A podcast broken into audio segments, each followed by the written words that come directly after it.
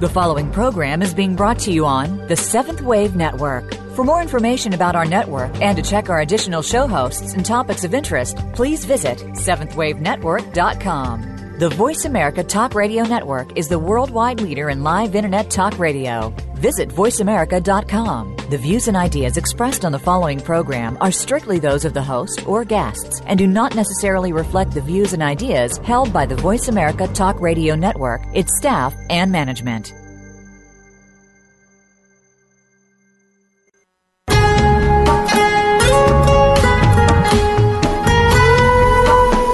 Welcome to Ecstatica, the way to an erotic, ecstatic love life. Your host is Ellen Eatough, the soulful sex coach. Our program will take you beyond the sex you've been experiencing and open up a whole new world of intimacy. You've got a lot to learn today, so let's get started. Here is Ellen Eatough. What if your spouse or partner told you they wanted to sleep with a coworker? But first, they wanted you to have sex with someone else. They wanted you to have sex with someone else. So you would feel assured and experience that they still loved and cherished you. And what if you were titillated by the idea, but your moral upbringing and fear of loss shouted, No way, no way. What about commitment? How would you deal with jealousy? What if you have children living at home? What would you tell your parents if, God forbid, they found out?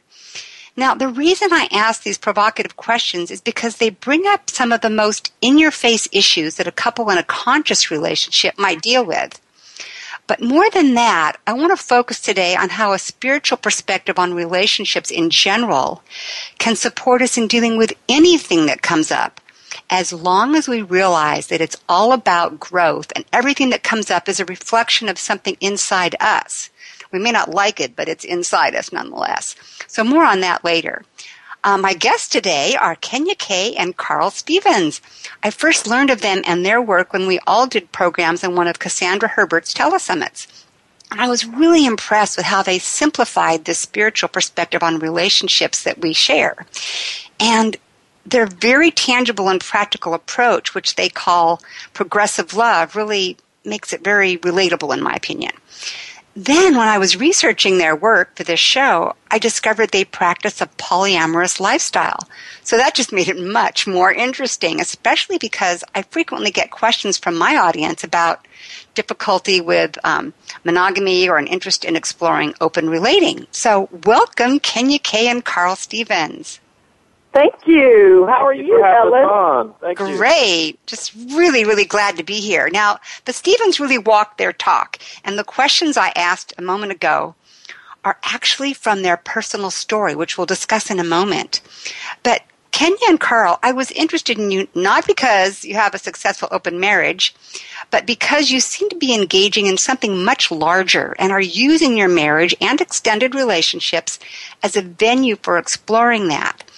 And um, for a little more formal background on what these folks have been doing here, uh, Kenya and Carl help people create harmonious relationships and achieve life desires.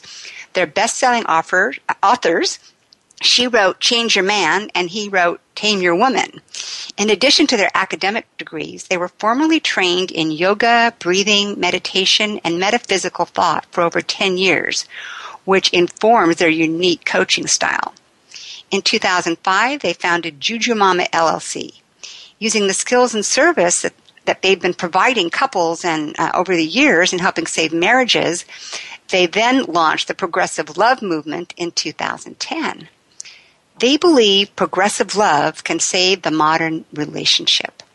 With a failing 55% divorce rate, this pair is sure that we need new alternatives and bring an expanded view of love to the um, to the people.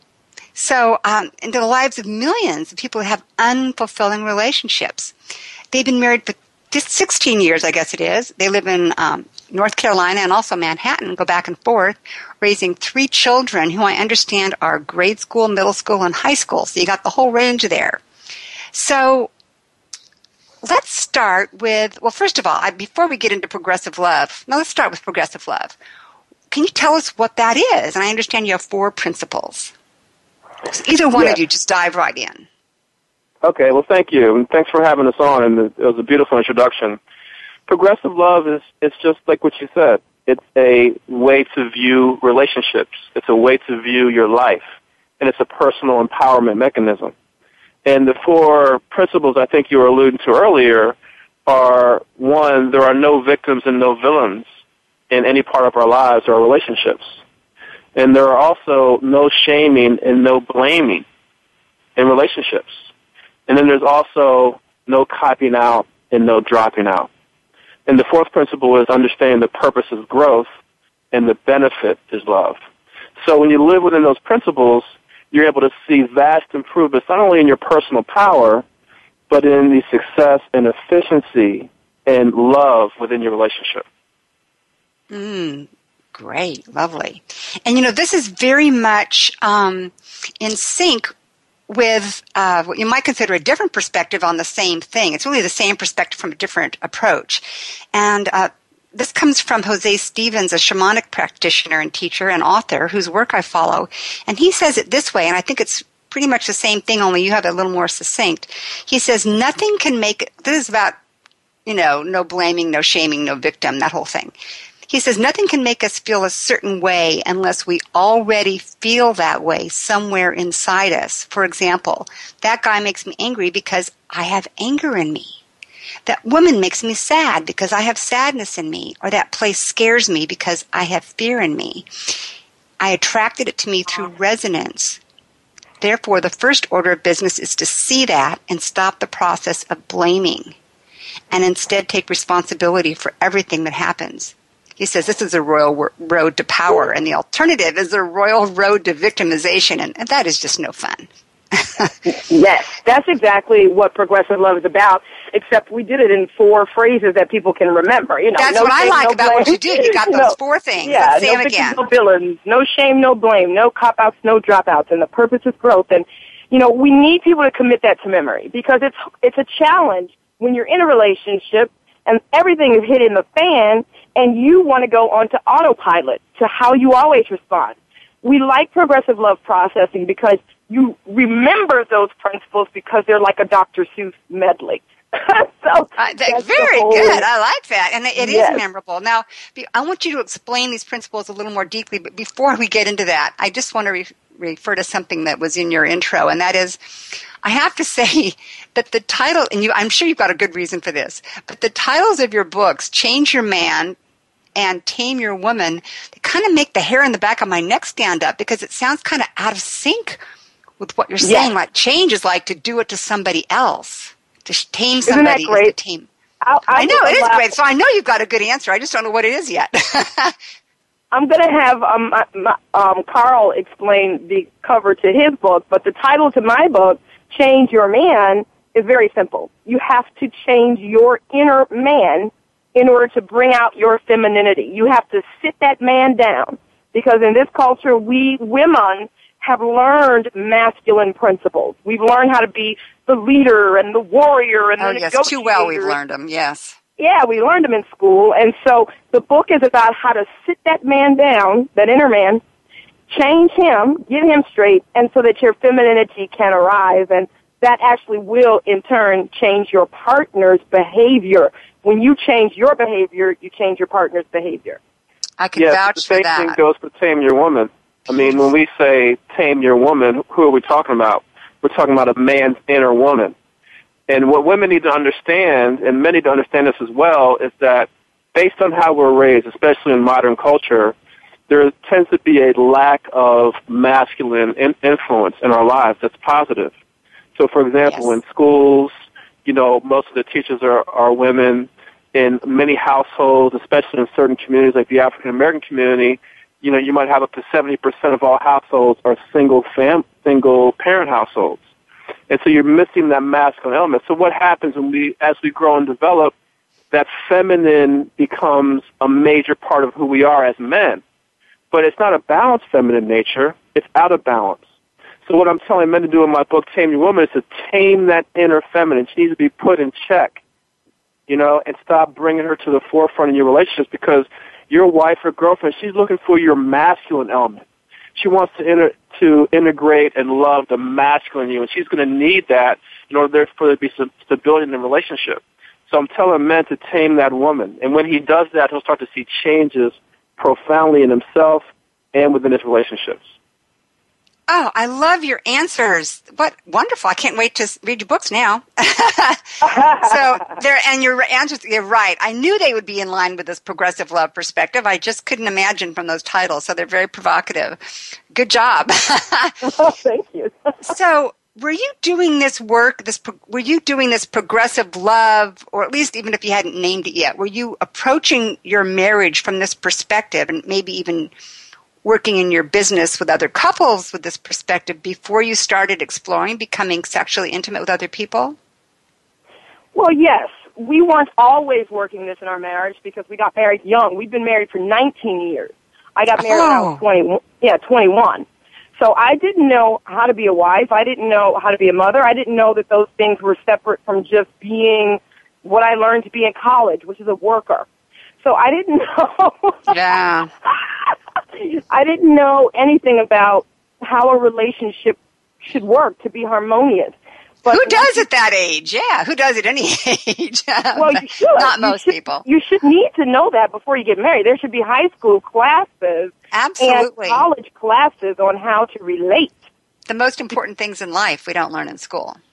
Absolutely. So that's the thing. Once we were progressively relating before we opened our relationship, and that's very important. We don't advise anyone open their relationship unless they know how to relate, or at least know the purpose of a relationship. So we lived that reality for many years before we opened. Twelve years. So, how do you recommend um, a person? get started with this progressive love um, and bring it up with their partner, since that's obviously the first step. If they want to explore progressive love, how would you suggest the they bring it up? Progress- the good thing about progressive love is you can practice it within your current relationship structure or paradigm. So if you're right. in an exclusive relationship or polygynous or polyamorous, whatever it is, you can still practice progressive love. And the best way to approach it is to start to, you know, read our material, read the blogs, because it's going to take a minute to adjust your mindset around a complete 100% accountability mindset, which is the only way you can be 100% empowered as a person. So you have to start to switch that viewpoint from, oh, somebody's doing something to me and I'm a victim, to, no, I create my life and I'm empowered to change it and live it the way I desire, the way I want. So once you start to change your mindset, then, you know, through reading our posts and being a part of our groups, then you can start to actually get into some of the material more deeper. Take a class on, on sexuality. We have an I2 Tantra class. Or take a class on gender harmonics, which talks about the energies of the masculine and the feminine. Or take classes on progressive relating. So we want people to take their time, to be patient with themselves and be patient with their partners, and do not approach open relating as the primary reason or what we're about because it's not. That comes down the line once honesty is in your heart, once you trust yourself and your partner, etc. Yeah, start dealing with your partner leaving their clothes on the floor or being late before you start dealing with really explosive issues, potentially explosive issues, is what you're suggesting, right? Do I have that that's right? Exa- yes, that's exactly it. Most people are not really ready to move into an open relationship because they haven't yet understood the purpose of their primary relationship. They don't know why they are there. They don't know the opportunities that their partner is providing with those socks on the floor and the the dishes left unclean, you know. so can you give an example? So using one of those examples, can you just speak a little more about you know, creating your own reality and not blaming or not shaming or being the victim of your partner's actions? Sure, let's talk about it from two perspectives. Let's talk about it from the mirror perspective, and let's talk about it from the proclivities perspective. So from the mirror pers- from the mirror perspective, if my partner is leaving his or her socks on the floor, then clearly we have to first look at it as how is that a reflection of me? What is it that I do that may be lax? What is, why do I have a problem with that person and their socks? Oh, is it because I um, you know, is it because I don't like that they're lazy? Okay, is that something I also don't like about myself? You know, you mm-hmm, have to start mm-hmm. to look at your relationship as your partner is your mirror. Your mate Absolutely. is your mirror. Another Dr. Seuss medley. You know, and once, you can, once you can do that, that's the only way you can love your partner. If you can't see yourself in all of your partner's behaviors, then you're going to blame them for those behaviors. You won't understand those behaviors, and you won't be really, you don't have love with your partner. Exactly. So Something, seeing that in yourself first, seeing, looking in the mirror. Yes. And the second piece, if you want to go further, is to, you know, look at the gender understandings. What is my role as a man in this relationship? What is my role as a female in this relationship? And how do I go about expressing myself as a woman? Does a woman use force? Does a woman use physicality? Is that a feminine approach to getting this man to pick up his socks? What is the feminine approach? And utilizing that and learning your feminine or learning your masculine. Yeah, and it's important. You know, Kenya and I, we don't tell women or men to, you know, be in the feminine or be in the masculine. It's up to you what you want to do. You can be a man and be well within your feminine and be a woman and be within your masculine and you all can relate together. However, what we do propose and we want people to understand is that it's important for you to understand that there is a masculine, that there is a feminine, and that based on how you function in the relationship, you will get the complementary action from your partner. So if you want to be a woman and be in your masculine, I think that's beautiful. But then don't get mad at your husband when he's not taking a leadership role in the house, a leadership role in the bedroom, mm-hmm. etc., because you're playing that role. So we just want to educate people about the choices out there and once you understand what the masculine and the feminine is and how those components play against each other and with each other, then you can choose what you want for yourself and learn how to actually do it. Yeah, I, I actually want to get into that a little more because um, I think what women tend to do when they try to get into their feminine sometimes and not take overt action in the masculine is they, they go toward manipulation, which is sort of the negative side of that feminine dynamic. Yeah, exactly. And that's the thing. It's, you know, we have to understand first that we are all powerful people.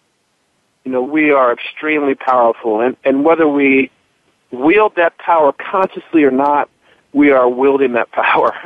so, as a man and a woman or two partners in a relationship, we are equally powerful. We, are, we have equal ability to influence our reality, equal ability to have an impact in, in each other's lives.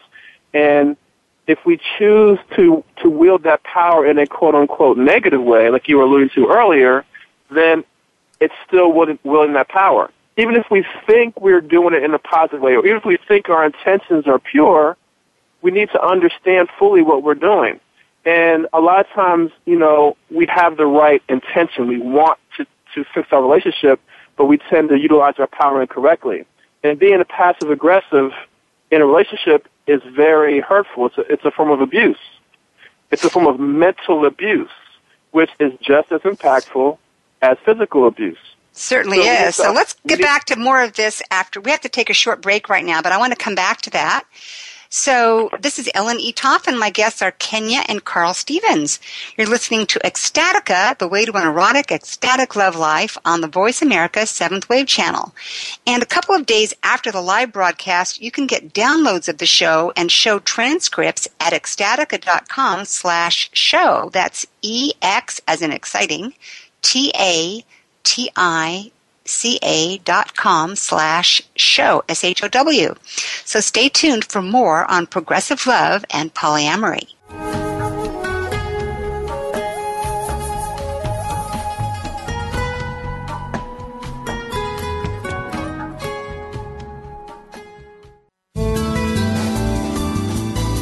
This is the Voice America Seventh Wave Channel. Health is in your hands. What you do and what you don't do sets the course for the path of your life. Listen for wise chats, simple talk, profound wisdom with Dr. Mary Jo Bulbrook. Through this series, we'll explore energetic approaches to health and healing that provide practical and personal solutions. Our guests will share ideas and insights that will help us all adopt new behaviors and create lasting internal shifts. Wise Chats can be heard every Wednesday at 2 p.m. Eastern Time, 11 a.m. Pacific Time on the Voice America 7th Wave channel. Being outside the box is your Thrival guide to living outside this reality. Are you always waiting for your ship to come in? Do problems happen to you? What if you created your life rather than sitting by waiting? Do you live in the fantasies of this reality, winning the lottery, waiting for your prince, princess to come, even being healthy? Do you always do what is expected of you rather than choosing for you? What if the rules didn't apply? And what if you could thrive from a different space? Join host Lynn Walter for tools to being outside the box. Listen Thursdays at 2 p.m. Pacific, 5 p.m. Eastern on 7th Wave. On the program Inside Out, our outsides match our insides. Join host Beth Green along with co-host James Maynard for an insightful weekly journey that lets us all be real with no boundaries. We'll discuss current events, interview amazing guests, challenge old ideas, and see ourselves and our world more clearly. It's about you as much as us. So you're invited to call in, write in, and most of all, tune in. Listen for Inside Out, live every Tuesday at 3 p.m. Pacific Time, 6 p.m. Eastern Time on the Voice America 7th Wave channel.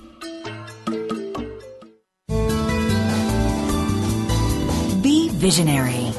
This is the Voice America 7th Wave channel.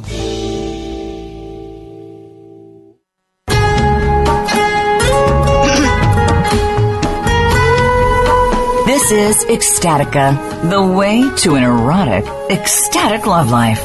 Do you have questions or comments for Ellen Eatough or her guests? Call in live at 1 866 472 5795. That's 1 866 472 5795. Or send an email to radioshow at ecstatica.com.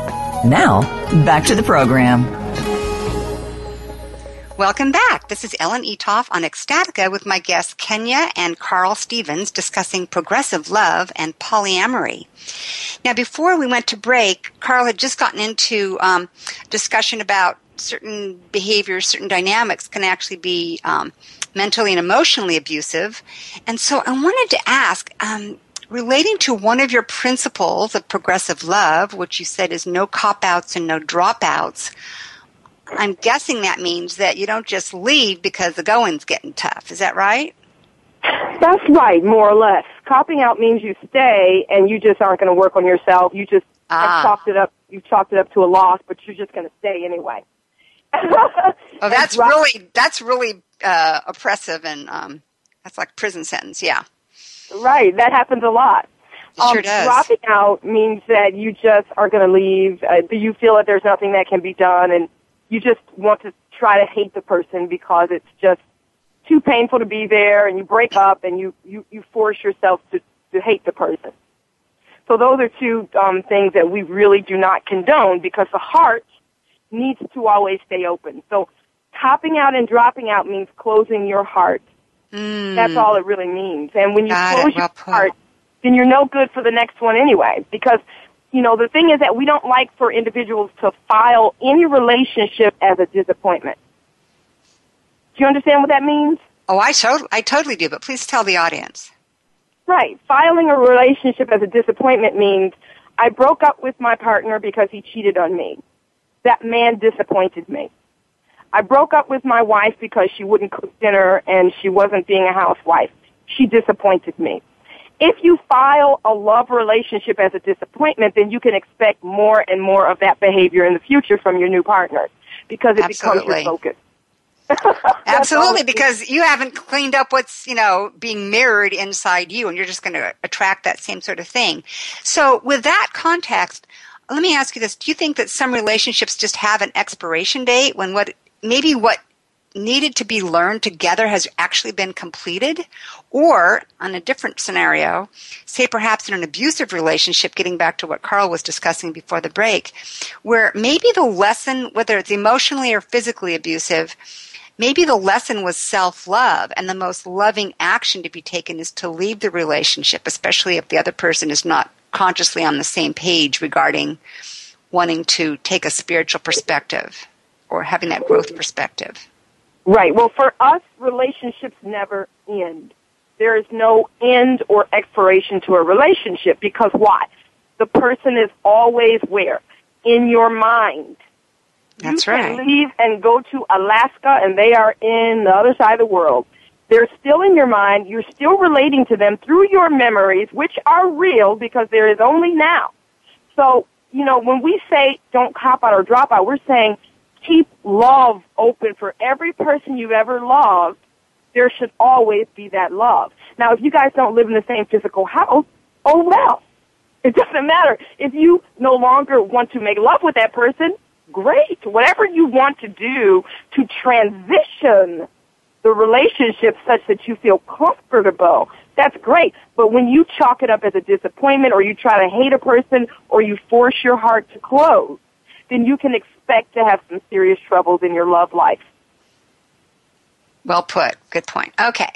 So thank you. Let's let's get on to your personal story. Let's get into this polyamorous um, realm now. So can you tell us your personal story of how you evolved into this um, open relating uh, situation and how these progressive love principles supported you in this?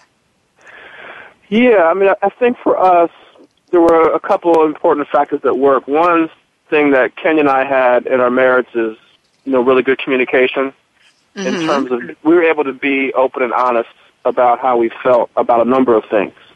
And number two, we also realized that we needed relationship support. So we had individual counselors and marriage counselors in our lives for the first 10 years of our marriage because we wanted to make sure we had a solid foundation. Did you say the first so, two years or first 10 years? First 10 years. Okay, good. That's... And I, yeah, I think that's a prerequisite for probably most marriages and relationships, no matter what relationship it is. It could be business or, or marriage or whatever, but you need somebody to really help you get past the initial bumps so that you can navigate this efficiently. But the two events that happened, one, Kenya had a genuine feeling of love for another man. And when she mm-hmm. had this feeling of love, she was able to bring it to me. She was able to bring it to her counselors and our marriage counselors. We were able to talk about it and process it. And then a, a number of years later, probably about four or five years later, I had the same experience. A genuine feeling of love for another woman. And again, I was able to bring it to Kenya and we talked about it. And, you know, we actually were able to discuss for over a two year period, like, what is this? Why, why do we have these feelings? You know, let's talk about what to do with it, et cetera, et cetera.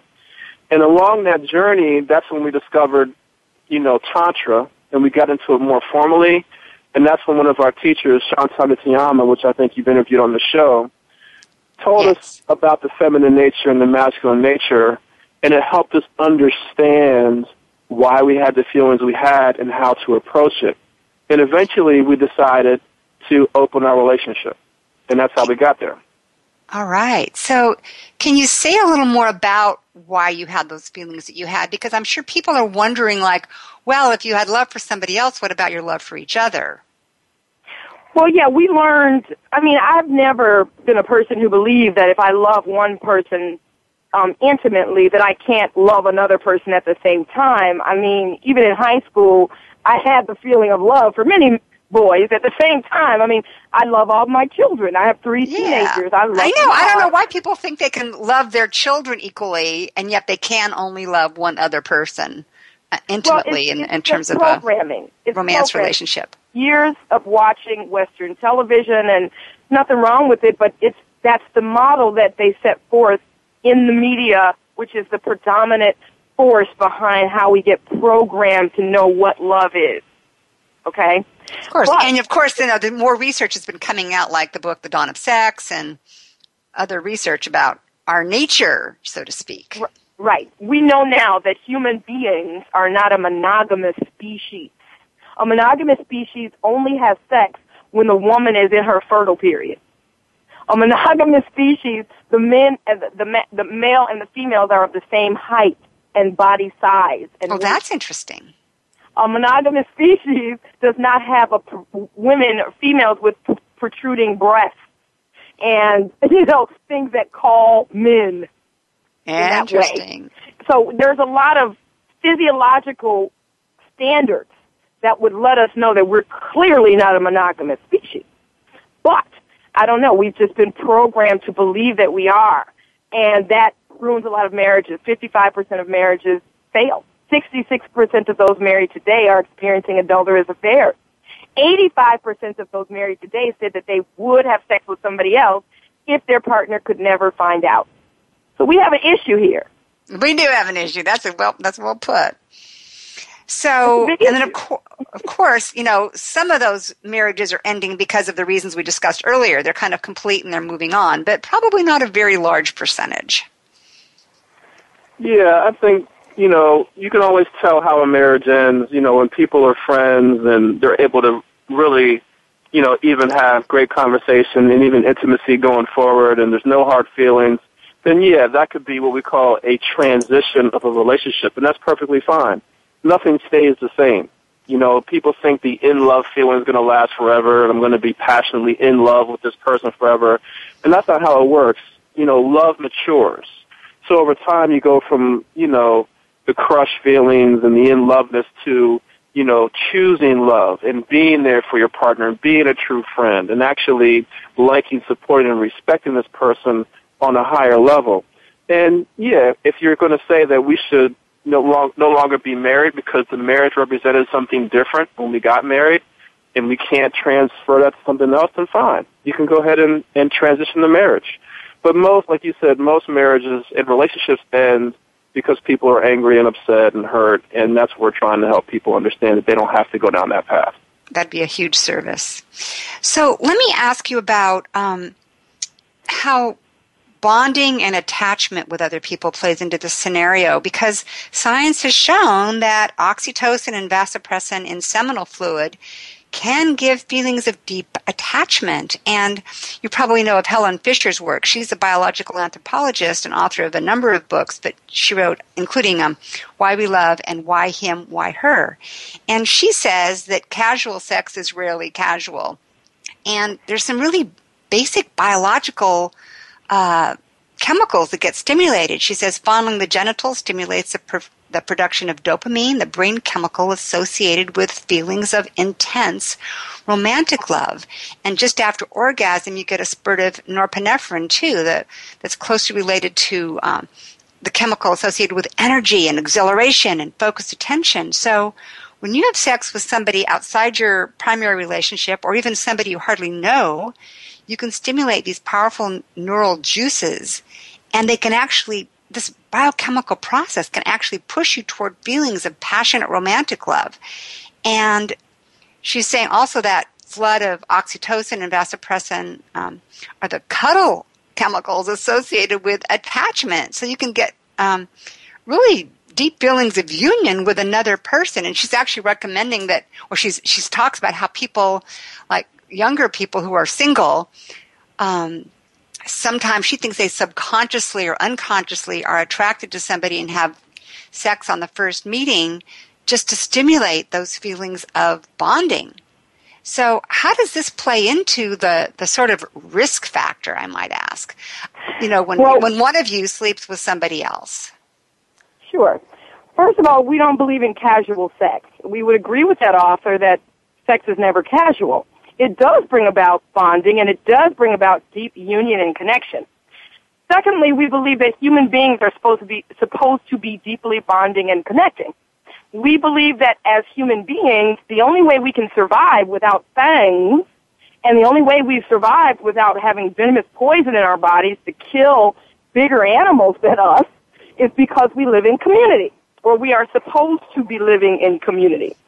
So the idea that we are going to bond with somebody if we have sex with them would create several bonds and several bonds create community. Right now, we're seeing a fall in our communities. We now no longer bonded. We can't go next door and borrow sugar. We can't look around and find support in our friends. We can't even tell our friends what we're really going through. We can't be authentic with each other. Why? Because the human population is no longer bonding together. We're choosing to bond with a couple. And we're creating nuclear families that fail. And a lot we of cannot, isolation, I might add. It's a lot of isolation. We cannot raise our children. One woman and one man cannot raise three children. I have three children. Without the support of my friends and my family, and I really need to have even more deep bonds with more men and more women That is the only, it takes a village. So that mechanism of bonding for sex is very useful to humans if we weren't so afraid of it. Yeah. Right? So, oh, absolutely. Yeah, absolutely. And of course, what if you had, what if you had five men who felt responsible for your children? I know, wouldn't that be wonderful? Yes. And why wouldn't your husband want that? What if he died? Why wouldn't he want five men who felt absolutely bonded to you and your children? That's what Well, you alpha know, man wants. Yeah. And that's it- what a smart woman wants. that's what and a I true want more women man wants, bonded yeah. to my husband because what if I can't cook? What if I am sick? I, I'm a cancer survivor. What if when I was down with cancer for a year and a half, there was no women there to take care of my babies? What a great Why would I want that? Why do we want to live in isolation? Well, it's So because it's a very small perspective. works for us. It works Yes. for us. So, how do you deal? I mean, uh, this is such a great uh, description of the needs that we have and aren't being met in our culture by and large. Um, but then again, on the personal level, as you know, people are, I'm sure people in your groups and so forth come up with issues about how do you deal with jealousy and how do you deal with the fear of loss. And I, I know people who have um, ended up splitting up because one person, one of the partners developed a deeper relationship with somebody else, even though the idea was to just expand their relationships rather than change them. Well, yeah, I mean, the the fact of the matter is, we have to deal with jealousy, but but jealousy doesn't just affect relationships; it affects our entire lives. And but we have Yeah, to understand yeah. what is jealousy. You know, like really, what what is it? And when you look at when you look at it for basically what it is, it's essentially a fear based on scarcity. I mean, jealousy is really brought out primarily in this capitalistic structure that we live in. It's fear that we won't have something that we think we need. So we project these thoughts of not having it, and then we incorporate that feeling of that image, that future image that will probably never come to pass. And that's what jealousy actually is. It's based, it's based on scarcity. So, but progressive love, in progressive love, we don't believe in the concept of scarcity unless it's what you want to create for yourself. There's no mm. need for scarcity. There's no need to think that you're not going to have something. And when we talk about jealousy from a modern relationship perspective, we're really talking about the jealousy within, within a lack of love. We want to feel special and wanted and needed. But you have to understand you are special. You are wanted. You are needed. And you have to realize that within yourself first, like actually realize it. Many people say, yeah, we understand what you're talking about, Carl and Kenya. It makes, no, but do you, do you actually feel it in your heart to the point where you can actually practice compersion, which is the opposite of jealousy, which is you pouring out love, not expecting anything back in return. We have to learn this or relearn this as human beings. It used to be a part of, of who we were. Scientists have done experiments to show that we much prefer to love others and give to others as opposed to feel jealousy or anger or resentment. Absolutely. It's So yes, it's very love. real, and we have to deal with this. And that's primarily one of the things we we do in our practice is helping people through it. That's great. And I suppose you also deal with something that we'll have to probably take up after the break, but that is the desire to feel like you are your partner's best lover. I mean, that's something that goes really deep to the heart of, uh, I suppose, people's insecurity is that they want to be the best lover to the, their partner, but not everybody can be your best lover. Of course, people can be different kinds of lovers, but for the moment, we're going to have to take our last break and um, we'll come back and get to that topic before we move on to the others. So this is Ellen E. Toff with my guests Kenya and Carl Stevens on Ecstatica. And when we come back, if you have a question, uh, call into the live show and we'll discuss it. Call 866 472 5794. So we'll be right back.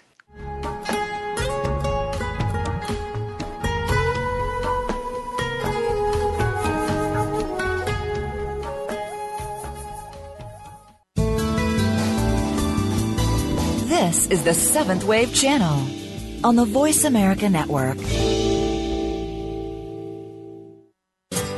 Being here, with Ariel and Shya Kane is an ordinary person's guide to modern day enlightenment. This show is an exciting exploration which opens the door to living in the moment. Don't miss being here. Tune in every Wednesday at 9 a.m. Pacific, 12 noon Eastern with Ariel and Shya Kane, right here on the Seventh Wave Network. We all want peace. We all desire a more meaningful life. We work hard to achieve these things, but at what avail? The key is authentic living with Andrea Matthews. Andrea will interview some of the great spiritual experts of today and will provide wisdom to help you raise your consciousness to the level of your own I am. Your authenticity can give you miraculous gifts, but you have to know how to get there. Listen for Authentic Living with Andrea Matthews. Heard live every Wednesday afternoon at 4 p.m. Eastern Time, 1 p.m. Pacific Time on the Seventh Wave Network. The Voice America Seventh Wave Channel. Seek greater awareness.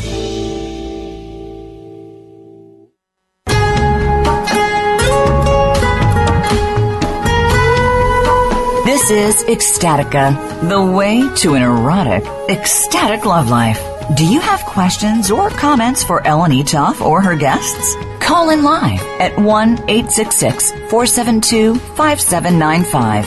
That's 1 866 472 5795. Or send an email to radioshow at ecstatica.com.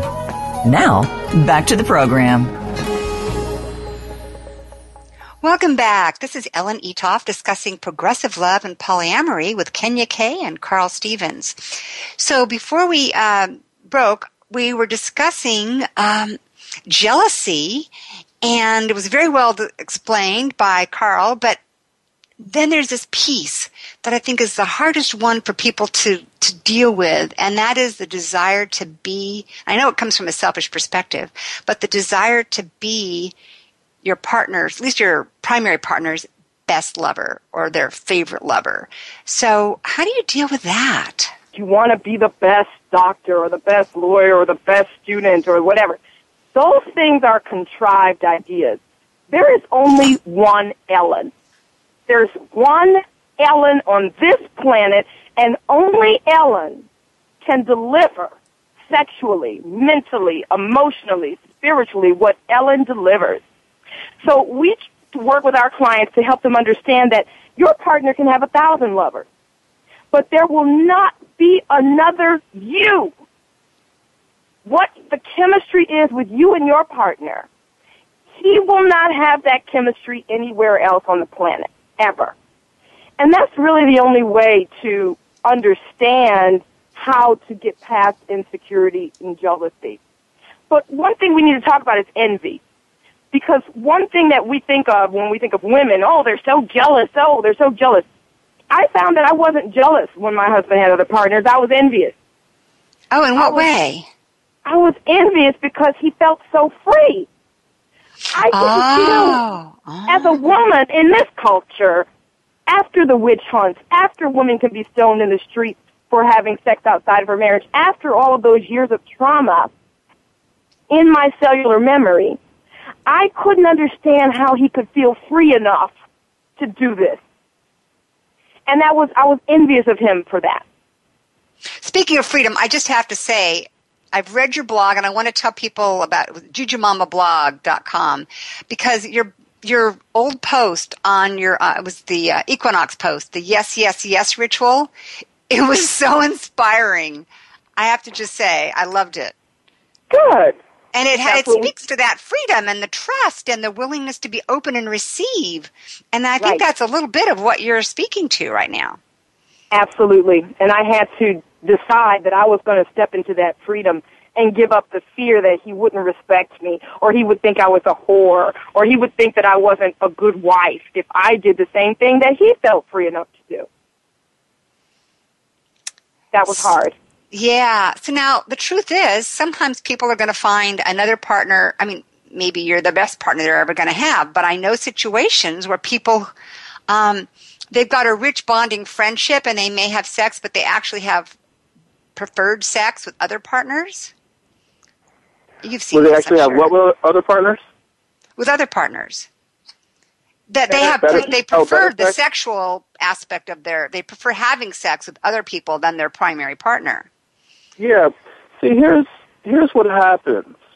Um, your sex life as an individual, you know, not just with your partner, just as as you as an individual, is solely and completely determined by your belief and freedom around your sexuality. It's not really, you know, it, see, there is no there is no best out there if you're completely open and completely free, then you will have mind blowing, dynamic sexual connections with every single person. You attract into your reality.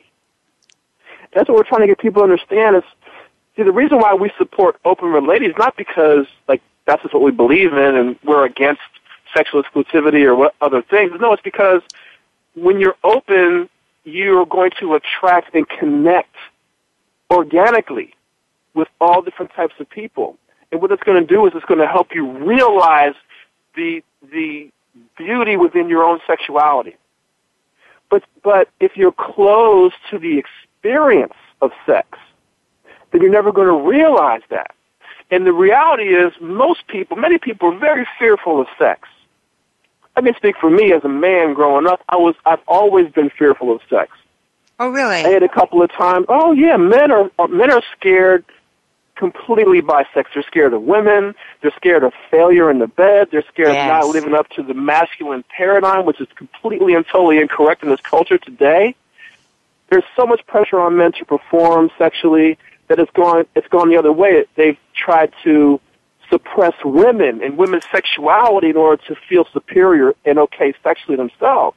That's what you see happening in the Middle East, right? So Oh, yes. what we're trying to explain to women is like, look, you are a goddess, period. The goddess lives within you. She's a sexual goddess. She's a manifestation goddess. She's a mother. She's all these things. But if you don't utilize her according to the law of use, then you're you're going to feel deficient, and, that, and then you're going to look for justification. Like, oh, am I the best? Well, I know I'm the best if he only sleeps with me, and you're looking for that kind of uh, indication. But that's a false indication. There is no best. There's just you having beautiful, dynamic, orgasmic sexual experiences with all your partners. Period. Yes. Woo! Yes, yes. so you just said something and I just lost it for a moment. I didn't write it down because I was so entranced. So with what you were saying, so um, you said, ah, oh, the the law of use. Can you explain that? Yes, the law of use is very simple, and that's why women today will tell me, as a woman, married 19 years, I'll talk to another married woman, and she'll say, "Oh, I don't think about other men, and I have a low libido, and I just don't want sex." Because she's not Because having she's enough, not- right? What? I said because it's she's not having use. enough. She's not, she's not utilizing the Yes. principle of her inner goddess. So right. of course it's use it or lose away. it. Yeah. If it stays with her, she will go insane. That's what bipolar is. She will go insane if it were to stay. The body protects us. The mind protects us. If we're not going to use one of our faculties, our erotic, joyful, orgasmic goddess, then she is going to extricate herself from our being and go into mm. hiding. Well and put. only come you. out when only come out when we have PMS, which is a complete farce, and when we are hormonal, which is a complete farce. All of those are indications that your goddess is in hiding and she's throwing stones whenever she has the opportunity to do so. Love it. Right? Love it. Good point. Oh yeah, no, I totally agree. I totally agree. And I think that's what happens with a lot of women. Uh, that that menopause just becomes an excuse. Oftentimes, not. I mean, sure, there are. I believe there are hormonal issues that we are sort of a bag of chemicals, but a lot of women who have not been having a happy sex life kind of use menopause as an excuse to just, you know, check and that what is a off their happy sex life? For most people, they just don't know. You see what I'm saying? They think that a happy sex life is getting married to one man, having sex with one man for the next 80 years. Well, who has it worked for? Yeah. so now before we, I want to make sure we uh, don't uh, forget to talk about the issue of having children at home. So you know, what do you share with your children? What do you discuss? And do you have rules about your polyamorous lifestyle? And, um, like I know, for example, I know of a couple who've had an open marriage for decades, and their rule when their kids were at home was that they would never bring a lover into their home for under any circumstances. For them, it was like not even to a party or whatever. So in this case, it meant that their current friends were off limits. Now, I, that's clear, clearly not the route that you're suggesting, but I'd like to know how you deal with children living at home and yeah, your I mean, polyamorous for us, lifestyle. you know, based on that example, I mean, what's the psychology behind letting somebody into your body, but but that person being unfit to be introduced to your children? You know, well, it's not that. Yeah, that, that I totally agree with that. But the question really is, do your children know about your having sexual relations with other people? How did you bring that up with them? If the answer is yes, and how do you Yes. deal with this? How do they discuss Yes. it with their friends, their schoolmates, and so forth? Yes, they they know that you know their mother and father have you know other relationships, other friends, some of which are sexual, uh, most of which are not. Um, their friends at school mostly probably do not know, um, but some do. And you know the the feedback I think is kind of mixed. What the the primary feedback from our children is that you know we we talk about sexuality and relationships very openly with our children. And their primary feedback is that most children don't really understand sexuality. When you talk about our kids, my son is 15, my oldest son is 15, my daughter's 13, and my my youngest son is nine. So they're they're saying that a lot of households, um, you know, suffer from separation and divorce. A lot of children have what they deem to be a fairly immature view on sex and sexuality and relationships, um, and that they probably need somebody to talk to about it. So we try to keep an open mind. Whenever our children approach us with a question, we answer that question. And we tend not to hide things from them. We don't just throw stuff on them, but we don't hide who we are from our children. Okay, so you clearly have a very um, big perspective and a very whole or holistic perspective on relationships, including sexuality, is just a component of that. So, um, I want to give you a chance to tell people, you know, how your coaching style is unique because you say it is, and you can tell it is just from listening to you, and you know how people can learn about your programs. Like, tell us a bit about what you offer and how people can learn more about it. Well, we offer so much, but the best thing that I think we offer, two things, is our coaching, which a lot of couples really need. And, you know, going to a therapist, you're not going to get an alternative view. So a therapist, you know, we offer love coaching that is dynamic and alternative and really creative. So most of our clients come to us from all over the world via our website, jujumama.com, and they really enjoy the coaching because it's so different from what they get from a, a traditional therapist. The other thing that we offer that we really love is our groups. That's where you can come in and meet other people who we call progressives. You can meet so many progressives who are married, um, sexually exclusive, or open, or gay or lesbian, people who are living a progressive lifestyle who can talk to each other and we support each other. And we have a lot of fun in our um, private groups. Everything's very private in our groups so that people can feel free. Now, are these live groups? Are these on the phone or on the web or what? Um, our live groups are on Facebook, and they are very they're private groups on Facebook. We have one for men only, one for women only, and one for our co-ed group of progressives. But we also meet with that same group on the phone every Monday night with a fresh class and fresh information and support. Okay, so for pe- if people want to find out about these groups and maybe explore and join a group, do they go to they go to jujumama.com? Is that right? Yeah, that's correct. That's our blog site. You can find all of our blogs, information. We also have a store link on that site, or you can go to jujumamastore.com to see our products and services directly. And to join the community, you would go to memberships under services and memberships, and you would sign up as extended or immediate, etc. Okay, so I want to make sure that's J U J U M A M A dot com. Got that? Is that right? That's correct, yes. Okay. So um, I want to thank you two so much. This has really been rich. This has been mind expanding, which is just what I try to do on the show is expand people's perspective of what's possible in relationships and their sex lives. So thank you so much for being here. Yeah, thank you so much for having us. It was a really great interview. Thank you. It's been my pleasure. So if you'd like a transcript of this show or my other Ecstatica shows on Voice America and the links to Kenya and Carl Stevens' website, visit ecstatica.com slash show. That's E-X-T-A-T-I-C-A dot com slash show. This is Ellen Eatough in support of you having an erotic, ecstatic love life.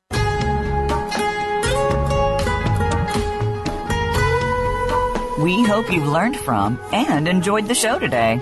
Join us again for another stimulating hour of Ecstatica, the way to an erotic, ecstatic love life, with your host, Ellen Eatough, on the Voice America 7th Wave channel.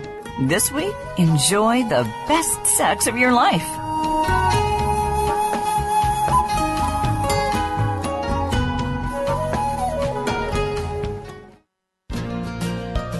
Thanks again for listening to the preceding program brought to you on the Seventh Wave Network. For more information about our network and to check out additional show hosts and topics of interest, please visit seventhwavenetwork.com. The Voice America Talk Radio Network is the worldwide leader in live Internet talk radio. Visit voiceamerica.com. The views and ideas expressed on the preceding program are strictly those of the host or guests and do not necessarily reflect the views and ideas held by the Voice America Talk Radio Network, its staff, and management.